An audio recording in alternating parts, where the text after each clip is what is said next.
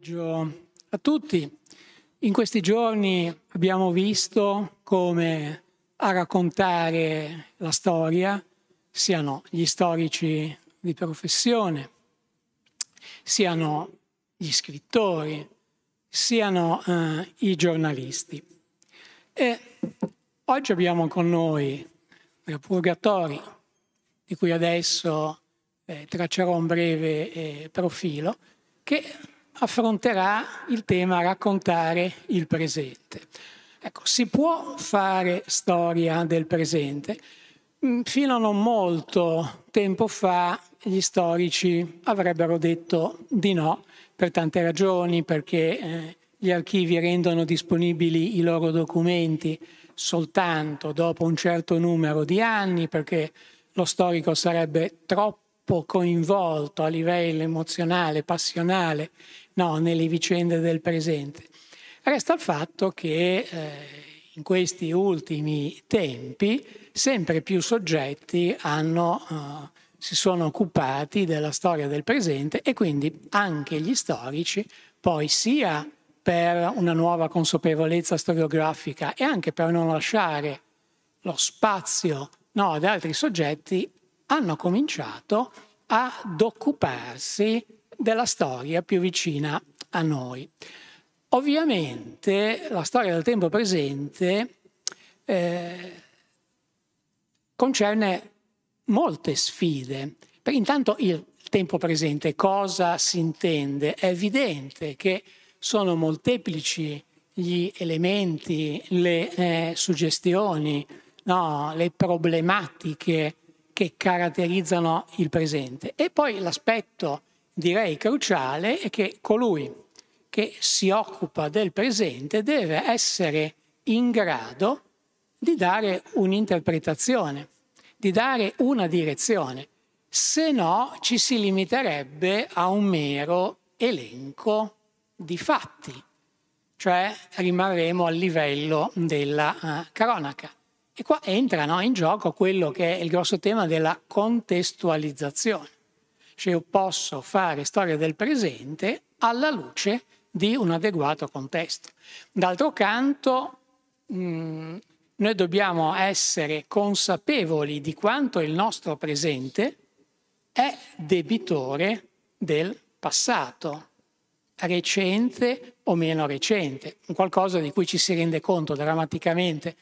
in questi giorni, no, alla luce del conflitto in Ucraina, che insomma, si capisce che per avere uno sguardo lucido su quello che sta avvenendo sia importante una conoscenza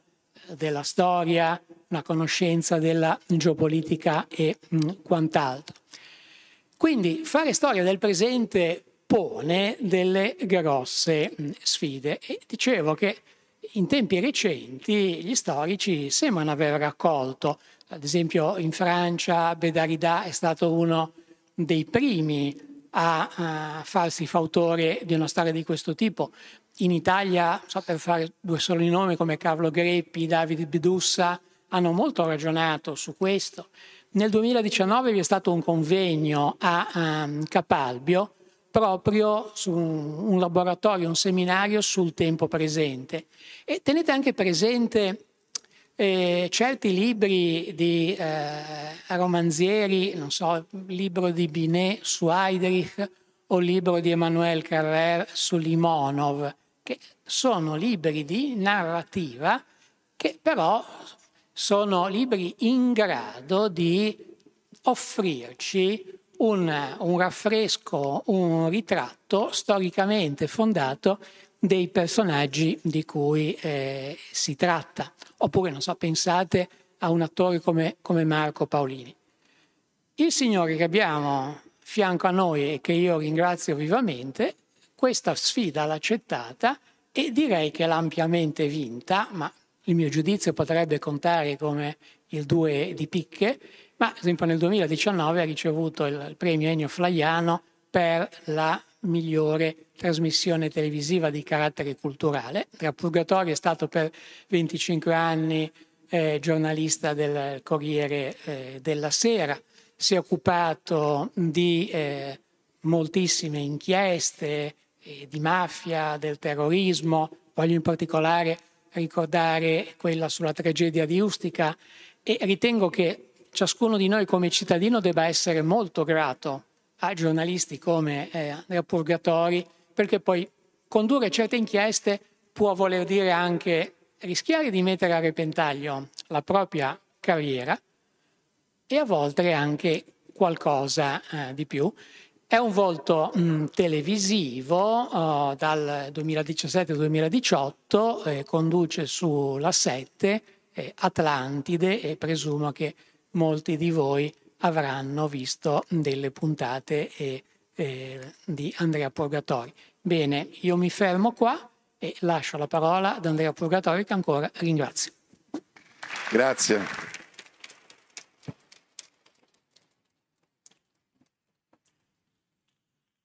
Grazie, io sono, sono, molto contento di essere qui, vi ringrazio di essere venuti di ascoltare quello che, che dirò con questa eco papale eh, in questa sala bellissima. E io diciamo, ho accettato questa sfida eh, del racconto del presente, eh, tenendo presente è un gioco di parole, ma insomma la storia del passato, anche il passato prossimo, perché sono sempre stato convinto che la spiegazione, l'interpretazione, la curiosità e la ricerca di una chiave di lettura di ciò che accade intorno a noi in questo momento non sia legata esclusivamente alla contingenza della cronaca, ma abbia sempre comunque delle radici nel passato, in ciò che è accaduto e che quelle radici ci possano offrire lo strumento necessario per capire dove va il mondo, dove andiamo noi e le cose che stanno accadendo. Nel caso specifico penso a questa guerra, che è una guerra difficile da, da raccontare, è una guerra anche dove il, il mio personale punto di vista è che bisogna evitare di essere tifosi non perché mh, non, non, sia chiarissimo a tutti che c'è un invasore e c'è una, una, nazione che si sta difendendo dall'invasione, perché questo lo dobbiamo dare per scontato. Ma ritengo che il tifo faccia male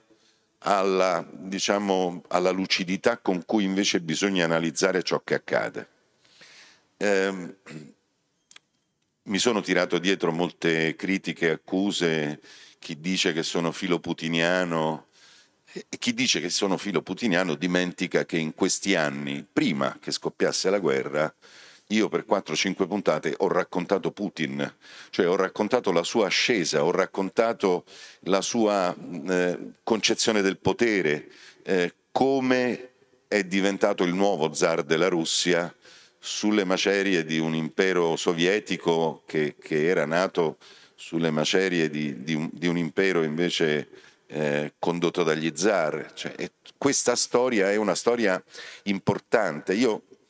prima di tutto sono un giornalista e non sono uno storico, quindi da giornalista sono un osservatore, sono un cronista. Tutte le volte che mi è capitato di andare in guerra, dal Libano alla guerra Iran-Iraq che durò otto anni, alla guerra del Golfo, alle rivolte nell'Africa, mm, eh, nel Maghreb, all'intifada e, e tutto quello che io ho visto per lavoro, ho sempre pensato che andasse raccontato per ciò che si poteva testimoniare e però, però anche per ciò che si poteva interpretare. Vi faccio un esempio recentissimo per capirci. Due giorni fa c'è stato un, uh, un attacco a un uh, impianto di stoccaggio di carburante petrolifero nel, uh, in Russia, poco, del, poco, oltre il confine ucraino, da parte di due elicotteri. Eh, I russi hanno accusato l'Ucraina dicendo che quei due elicotteri erano, erano vostri, l'Ucraina ha detto non siamo stati noi, eh,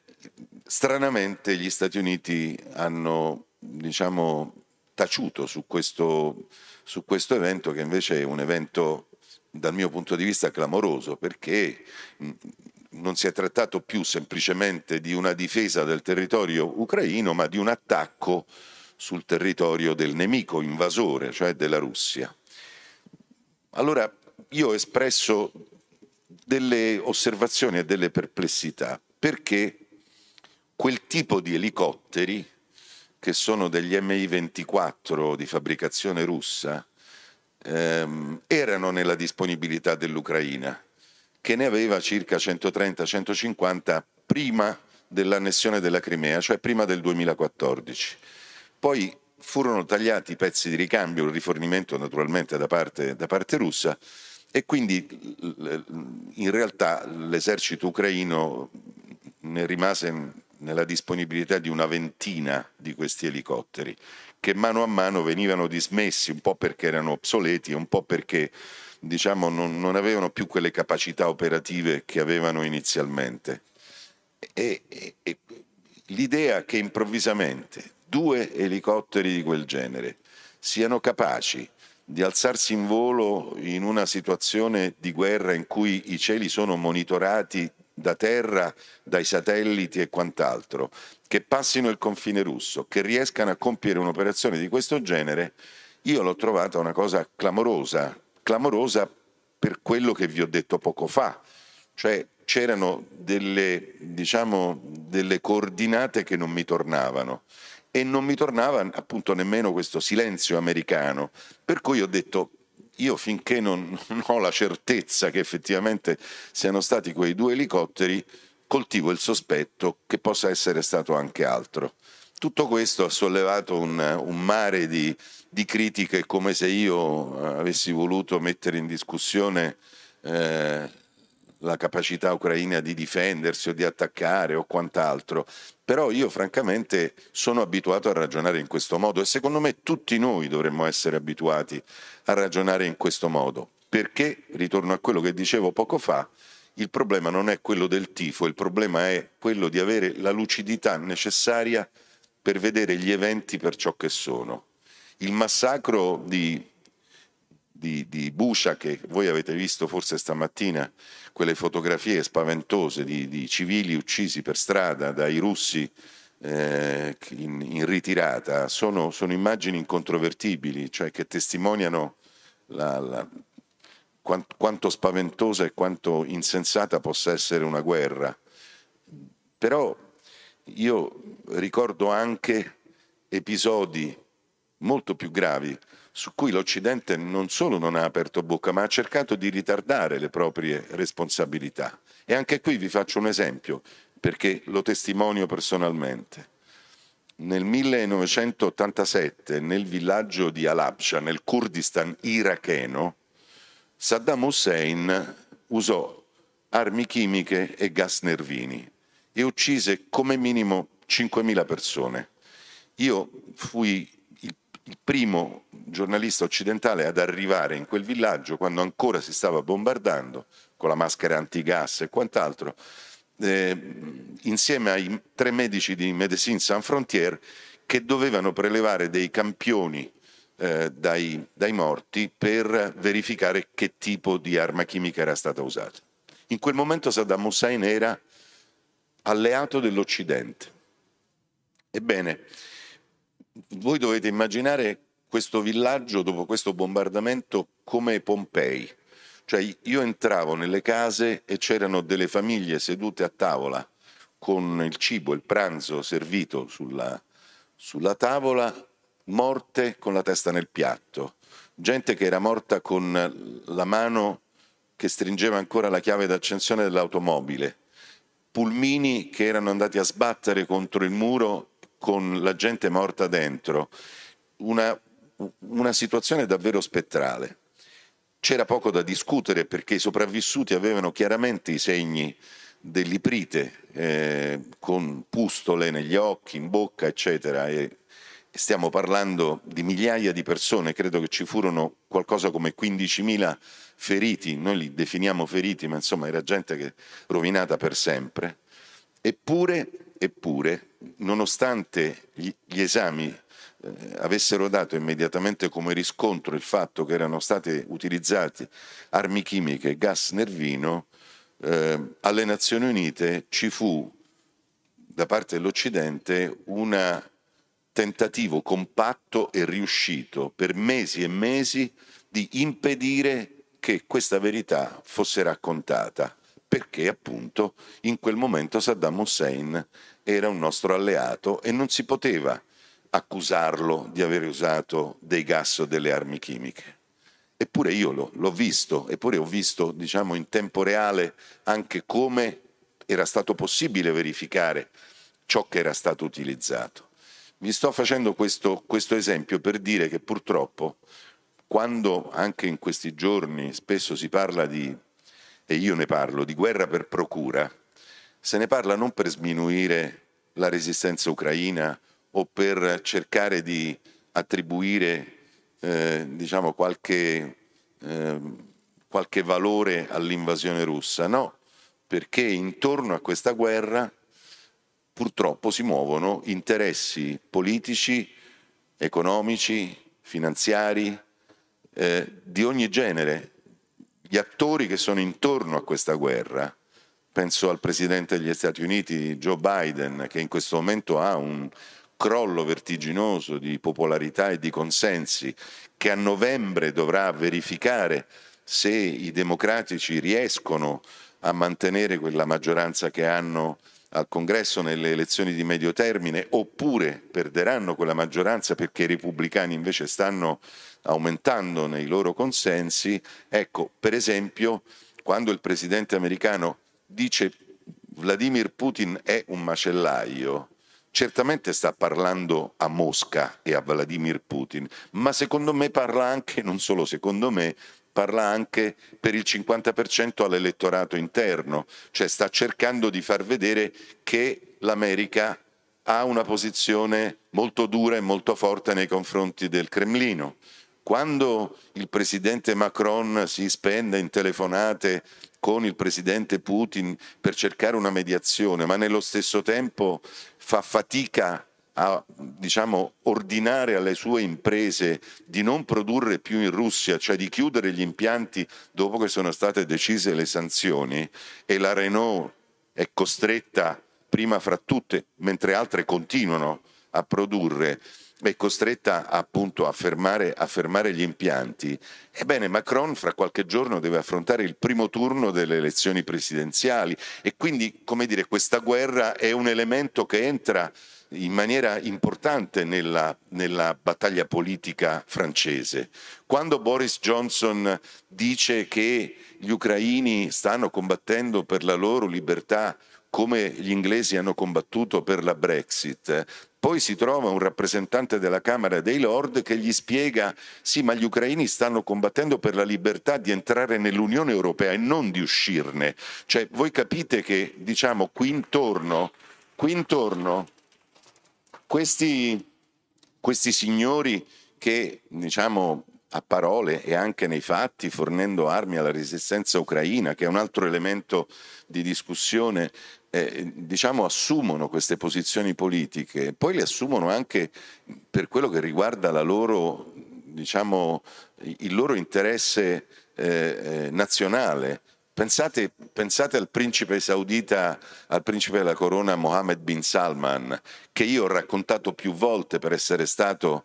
a tutti gli effetti, il mandante, ma non lo dico soltanto io, insomma ci sono anche delle reazioni della CIA, o comunque l'uomo che era a conoscenza della uccisione del giornalista Jamal Khashoggi nel consolato di Istanbul, dove fu fatto letteralmente a pezzi con una sega elettrica dal medico legale del Ministero della, dell'Interno saudita, dice di no a Biden che gli chiede di aumentare la, la, l'estrazione, la capacità di estrazione del petrolio per supplire al gas che forse dalla Russia arriverà in forma minore o addirittura potrà essere tagliato. E quando gli dice di no, non gli dice di no così, gli dice di no per due motivi. Il primo è che vuole avere delle garanzie rispetto alla storia dell'omicidio di Bin Salme di, di Jamal Khashoggi perché lui e i suoi uomini sono stati indicati appunto come i responsabili. E, e, e quindi diciamo c'è anche un problema personale di ricchezze che ci sono negli Stati Uniti di questi signori e anche del principe saudita, dei fondi sovrani e quant'altro. E poi perché vuole delle garanzie in quanto gli Stati Uniti stanno cercando di rimettere in piedi il negoziato sul, sul nucleare con l'Iran, che è il nemico numero uno della, dell'Arabia Saudita e degli Emirati, che, che diciamo, hanno preso la stessa posizione di Bin Salman. Vedete come intorno a questa guerra ci, si muovano, no? si muovano delle, diciamo, delle, delle, forze e degli interessi che poi alla fine soltanto in parte sono interessi che hanno come eh, fine, come obiettivo ultimo quello di sostenere eh, la, la, resistenza del, del popolo ucraino, dare armi dare armi alla resistenza ucraina. È utile o non è utile? Il punto è la diplomazia che cosa sta facendo, cosa stanno facendo effettivamente questi signori. Cioè, noi siamo in, incredibilmente, improvvisamente finiti nelle mani, guardo il mio amico Marco Ansaldo,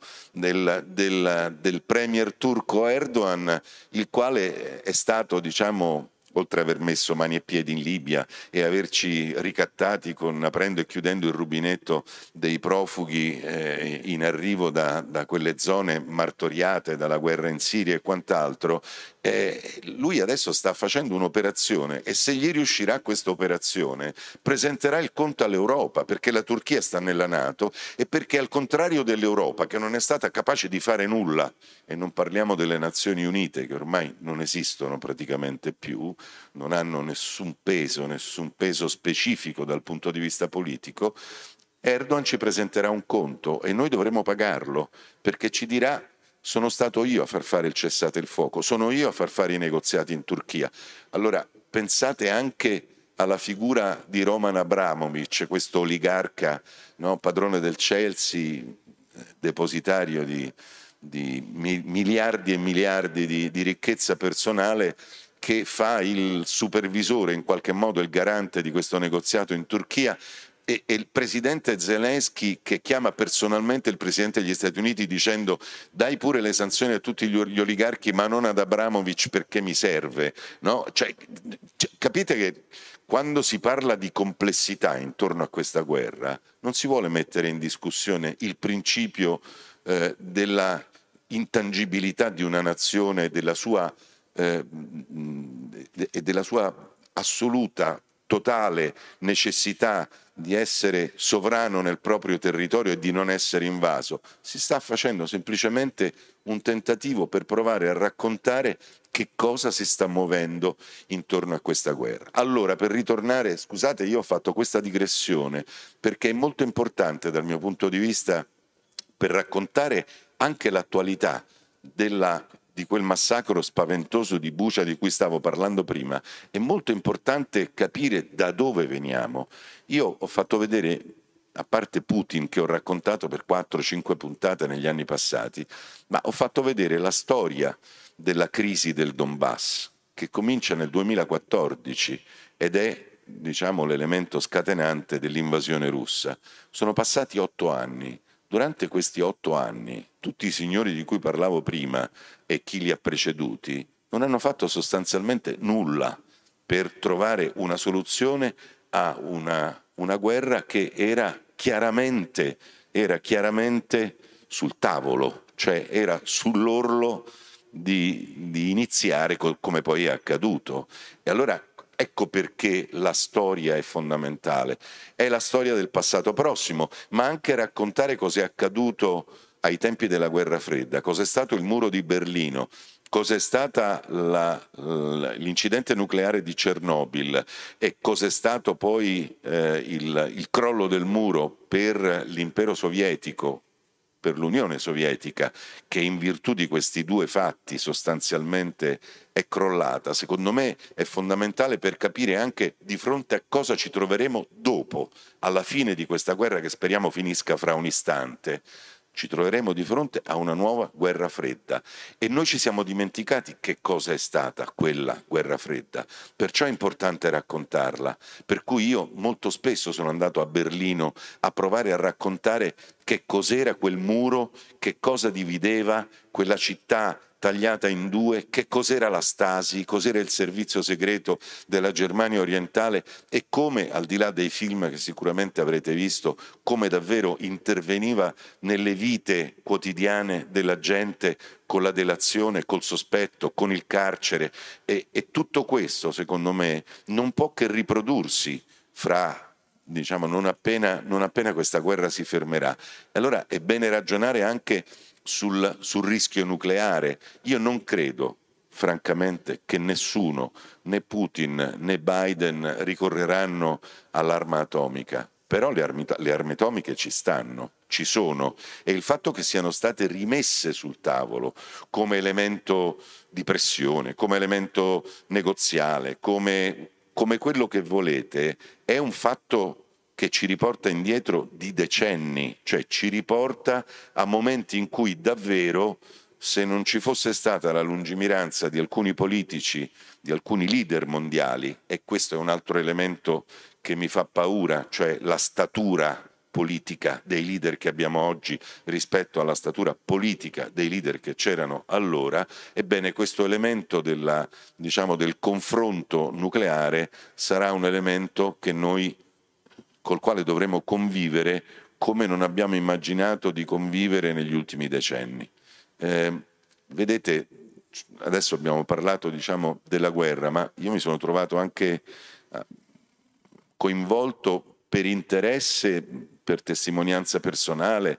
per, diciamo, perché penso che sia importante raccontarlo, ad esempio anche sulla questione del caso Moro, il delitto Moro, il sequestro, eh, la strage di Via Fani e ho provato a raccontarlo in due puntate. E L'Italia in quel momento eh,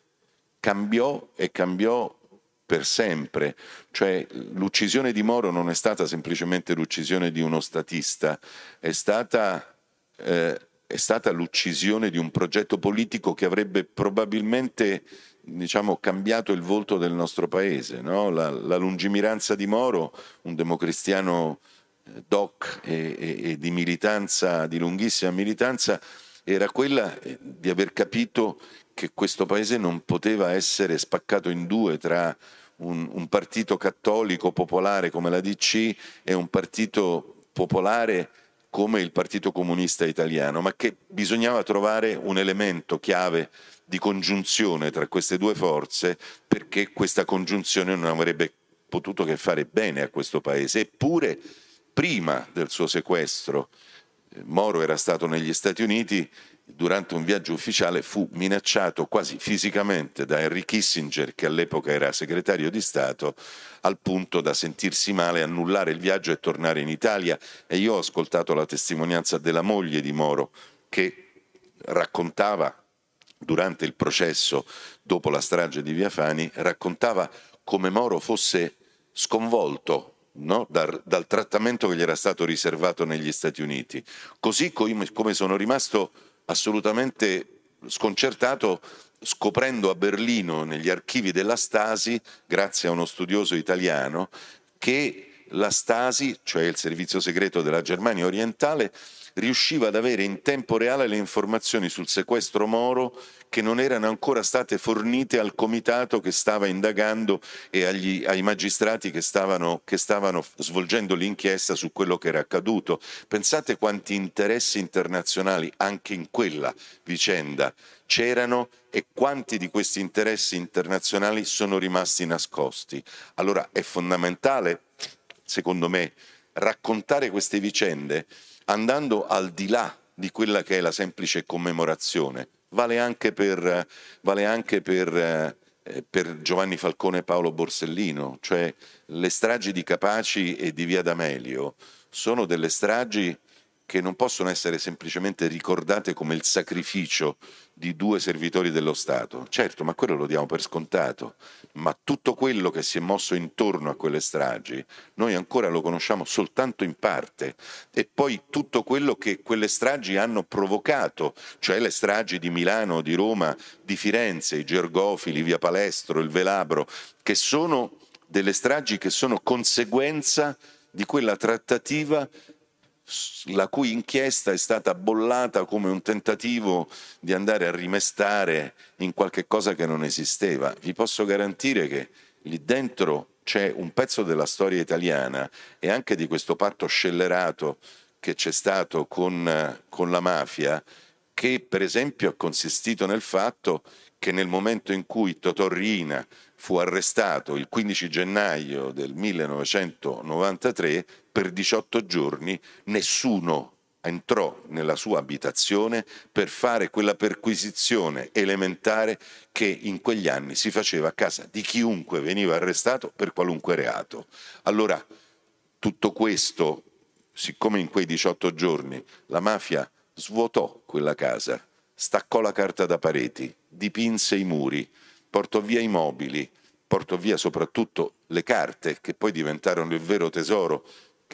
passò dalle mani di un padrino all'altro, da quelle di Provenzano, presumibilmente oggi a quelle di Matteo Messina Denaro, bene, quella, quello è un pezzo di storia del nostro passato prossimo che ha ancora radici nel presente. Quindi questo viaggio, diciamo, necessario nell'andare indietro e nel tornare avanti per provare a capire è fondamentale perché ci aiuta a capire anche a capire anche che cosa significa e che cosa ha significato per decenni il rapporto tra Cosa Nostra e uno Stato sin dai tempi in cui ci fu lo sbarco degli americani in Sicilia, perché lì ci sono i germi poi di questa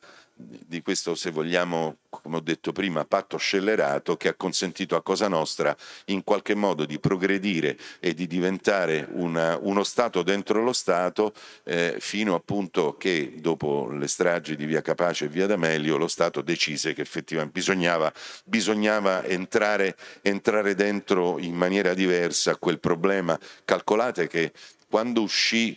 e qui diciamo parlo un po' di televisione, quando uscì quello sceneggiato all'inizio degli anni Ottanta che si chiamava La Piovra e che qualcuno ricorderà e che parlava di mafia, la commissione parlamentare che si occupava del fenomeno mafioso non riusciva a pronunciare la parola mafia, come oggi in Russia non si può pronunciare la parola guerra. Cioè non, non ci sono, come dire, ci sono dei corsi e dei ricorsi che sono fondamentali e questi corsi e ricorsi vanno non solo indagati, vanno raccontati, perché sono un pezzo della nostra storia e soprattutto per le nuove generazioni sono importanti per capire come, diciamo, come siamo arrivati fin qui e che cosa ci possiamo trovare avanti. Quindi vedete che poi dalla, no? si passa dalla, dalla, dalla, guerra di queste ore eh, al caso Moro, a, alla storia delle stragi di mafia, ma si passa anche alla storia di altre stragi, quella della stazione di Bologna, dove improvvisamente eh, scopriamo che la Procura Generale di Bologna zitta zitta, ma non a caso, perché il procuratore generale fino a qualche mese fa era Ignazio De Francisci, che era il più giovane magistrato del pool antimafia di Giovanni Falcone, fa una ricerca e riesce a far venire fuori i flussi di denaro, che era il vecchio pallino di Giovanni Falcone, che diceva per combattere la mafia follow the money, segui il denaro, riesce a scoprire i versamenti fatti da Licio Gelli, venerabile Licio Gelli, mm, inventore e padrone della loggia massonica P2, eh, i versamenti di denaro fatti ai neofascisti, ma non soltanto ai neofascisti, anche a quel signore che vedete in televisione che si chiama Edward Lutvak e che è indicato nei pagamenti come agente di influenza americana. Cioè questa, voglio dire, questa gente è gente che ha cambiato in parte la nostra storia e ancora oggi cerca in qualche modo di darci un'interpretazione dal suo punto di vista. Quando ci fu il caso di Sigonella, eh, ci fu una telefonata tra l'allora presidente degli Stati Uniti Ronald Reagan e il presidente del Consiglio italiano Bettino Craxi, che fu la telefonata, diciamo, eh, chiave che riuscì a bloccare l'intervento della Delta Force sull'aeroporto di Sigonella perché gli americani volevano catturare Abu Abbas, responsabile del dirottamento dell'Achille Lauro e dell'uccisione di Leon Klinghoffer, un passeggero di origine eh, ebraica che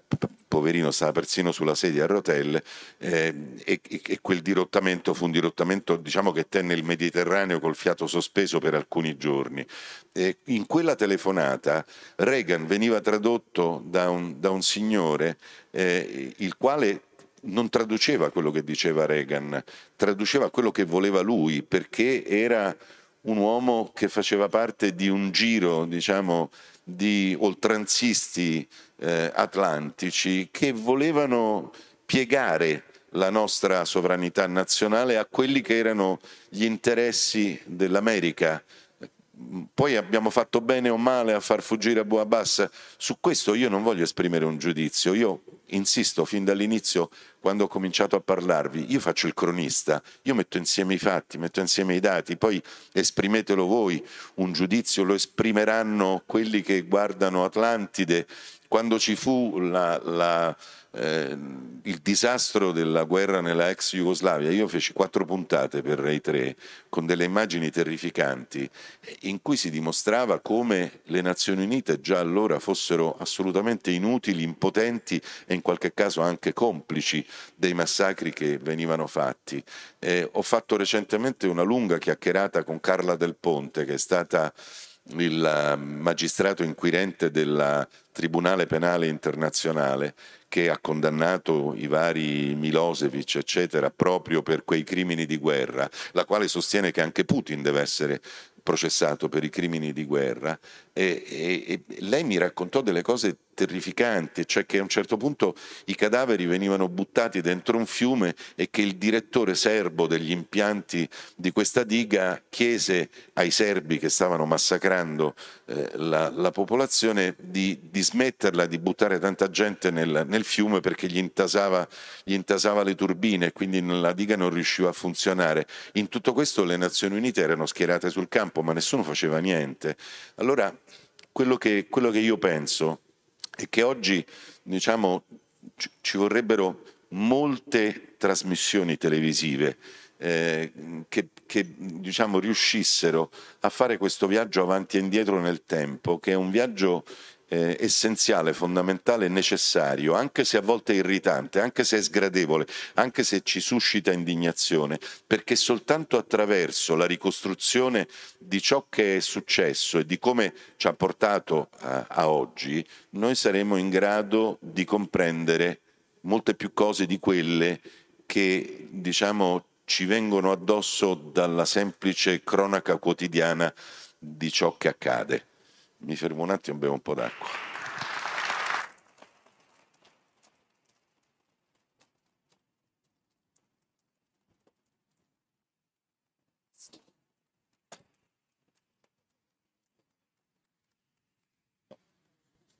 Sì, volentieri. No, lascia, lascia, grazie. Dunque, prima è stata citata la strage di Ustica eh, che, che, io cominciai a seguire quando avevo appena 27 anni, ero un giovanissimo eh, cronista inviato del, del, Corriere della Sera. E, e fu un'inchiesta molto complessa, eh, non soltanto perché non esisteva internet e quindi diciamo, la ricerca dei documenti che potessero supportare ehm, i vari passaggi di questa indagine erano difficilissimi da recuperare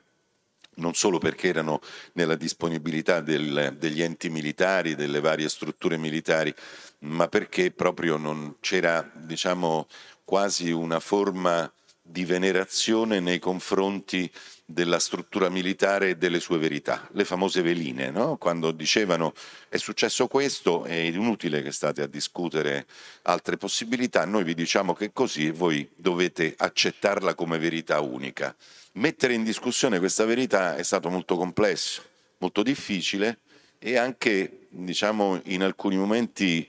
molto, se vogliamo dire rischioso, diciamo rischioso, anche se poi i rischi in realtà io lo, li ho avuti per altre cose, ma insomma, a un certo punto, perché l'ho vista, eh, il capo di Stato Maggiore della Difesa mandò una lettera all'avvocato Agnelli, che era il presidente della Fiat, e la Fiat era proprietaria del Corriere della Sera. E gli mandò una lettera dicendo che o, o facevano smettere, mi facevano smettere di scrivere, oppure Agnelli si doveva ricordare che aveva 1200 miliardi di commesse da parte dell'aeronautica militare per gli aerei F-104, per l'assemblaggio di una serie di, di cose, insomma, i motori, avio, eccetera. E questo per dirvi come, no? come diciamo, veniva intesa eh, l'informazione da chi deteneva il potere e da chi pensava che il potere non potesse essere messo in discussione né scalfito da un'inchiesta che poi continua a essere oggetto di discussione, peraltro c'è dal punto di vista penale è ancora aperta l'indagine alla Procura di Roma, non so se adesso la chiuderanno quest'anno o il prossimo, forse quest'anno, ehm, per cercare di individuare gli autori della strage. Diciamo che sono arrivati all'ultimo miglio ed è quasi ininfluente capire se chi ha tirato giù quell'aereo era libico, francese o americano, l'importante è capire qual è lo scenario. Noi molto spesso diciamo non abbiamo la verità in tasca su ciò che è accaduto in Italia, non è così noi abbiamo delle fotografie che sono incomplete, magari nel dettaglio, come dicevo un attimo fa, dell'ultimo miglio, ma la fotografia è talmente completa che noi lo scenario ce l'abbiamo. La strage di Piazza Fontana non, non, non importa se noi adesso diciamo, non abbiamo eh, il, il la certezza del dettaglio della borsa con l'esplosivo e fu messa in quel modo piuttosto che in quell'altro, sappiamo chi l'ha messa, sappiamo da dove viene e sappiamo che anche in quel caso ci sono, stati, ci sono state mani pesanti eh, esterne all'Italia che hanno, che hanno influito. Guardate, eh, ho letto, mi pare, questa mattina o forse ieri, che in questa storia delle famose forniture militari alla Colombia in cui è rimasto invischiato Massimo D'Alema, è venuto fuori un nome di un americano che è John Costanzo, che io ho conosciuto perché John Costanzo era il responsabile della DEA, cioè la, la Drug Enforcement Agency, cioè l'agenzia eh, contro il narcotraffico americana, era responsabile a Roma di tutto diciamo, il Mediterraneo. Questo John Costanzo, che appunto ufficialmente lavorava nella lotta al narcotraffico, in realtà faceva tutt'altro. E dov'è che io l'ho scoperto? L'ho scoperto nell'indagine che fece il giudice Salvini, che si occupò della strage di Piazza Fontana, riuscendo poi a completare quella fotografia di cui vi dicevo prima, perché John Costanzo in qualche modo tentò di ammazzarlo. Cioè, quando Salvini si avvicinò alle responsabilità americane, che erano responsabilità indirette di conoscenza di ciò che doveva accadere, John Costanzo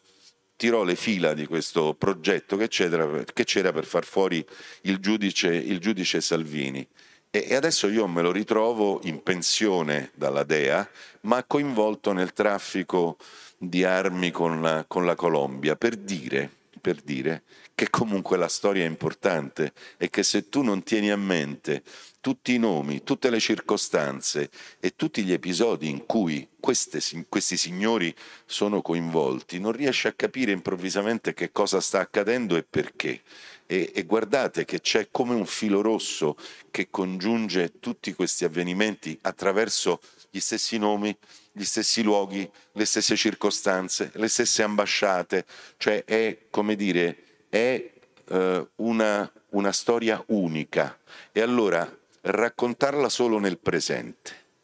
o raccontarla solo nel passato non serve. Raccontarla andando avanti e indietro tra il passato e il presente è fondamentale. Io cerco di fare un'altra cosa per, per evitare, diciamo, di consegnare semplicemente un documento filmato a chi sta guardando, cerco di costruire un racconto e in questo mi avvalgo un po' della mia esperienza di sceneggiatore. Cioè ogni trasmissione che faccio, alcune meno perché magari sono più costretto dall'attualità, alcune di più perché ho più margine di manovra, cerco di costruirle proprio come se stessi scrivendo un film. Cioè io vi devo raccontare questa storia e provo a raccontarvela cominciando 50 anni fa, 70 anni fa, quando sono andato a, a Danzica per raccontare l'inizio della seconda guerra mondiale, beh, lì cioè, era, era, fondamentale. Credo che oggi rivedere quella puntata sarebbe molto interessante, no? perché tutto sommato quello che Putin sostiene, eh, e cioè che la zona del Donbass è una zona russa a tutti gli effetti, che quindi deve essere annessa in qualche modo quelle due repubbliche autoproclamate, come la Crimea devono essere annesse alla Russia, è un po' diciamo, quella che fu la giustificazione di Hitler all'inizio della seconda guerra mondiale rispetto a quei territori polacchi che erano abitati in grande maggioranza da, da tedeschi e, e, vedete che poi si ripete la storia, no? anche se poi ci sono delle differenze sostanziali, ma anche allora, anche allora, se mi permettete di ricordarvelo, anche allora prima di Danzica ci fu una diplomazia internazionale europea totalmente inefficiente e inefficace. Sono passati, e lo ripeto, otto anni dall'annessione della Crimea allo scoppio della guerra. Nessuno è stato in grado di fare qualcosa per impedire quello che sta accadendo in questi giorni. Ed è bene ricordarlo, ed è bene ricordarlo, è bene ricordarlo perché sono le stesse persone che oggi ci stanno dicendo che bisogna inzeppare l'Ucraina di armi. Ora, anche su questa storia, anche su questa storia in questa storia delle armi, delle armi all'Ucraina, a parte il fatto che in questi otto anni Putin, con il quale ci siamo sempre rapportati all'occidentale senza capire che quello è russo e ragiona in un altro modo e dovremmo ragionare come i russi per capire chi è Putin per cercare di, di interpretare quelle che sono le sue mosse presenti, passate e future. Eh, Putin per otto anni ha detto basta, cioè basta mettere missili, basta mettere basi, basta mettere istruttori, perché se voi fate diventare l'Ucraina, che è diciamo dietro la mia porta di casa una parte della Nato così eh, diciamo minacciosa, eh beh, io poi alla fine qualcosa devo fare.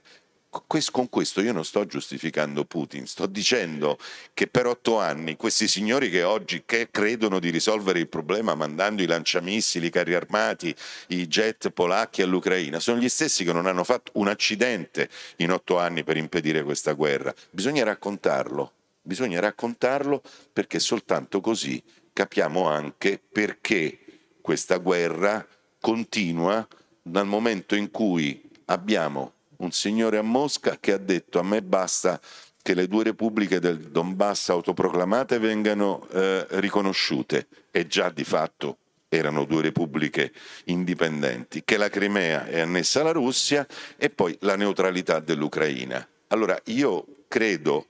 perché se voi avete visto nella comunicazione il presidente Volodymyr Zelensky ha battuto 10 a 0 Putin perché ha utilizzato la sua abilità di attore, perché riesce a toccare delle corde che Putin non sa manco quali sono, cioè, Putin non è un comunicatore, non gliene frega niente di comunicare, è un pesce freddo, è uno è gelido, è uno che decide e va avanti dritto per la sua strada. Zelensky è riuscito, è riuscito effettivamente a coinvolgere un'opinione pubblica internazionale eh, grazie alle sue capacità, ma intorno, intorno che cosa ha? Cioè cosa pensano davvero eh, i, i, dirigenti, la nomenclatura ucraina? Chi è? Che cos'è? Io ricordo solo che una, dieci giorni fa è stata arrestata alla frontiera con l'Ungheria la moglie di un eh, deputato ucraino ex responsabile del programma nucleare ucraino, quindi non un, un signore qualunque, con sei valigie con dentro 28 milioni di sterline in contanti. Allora, cioè, questa roba, perché adesso improvvi-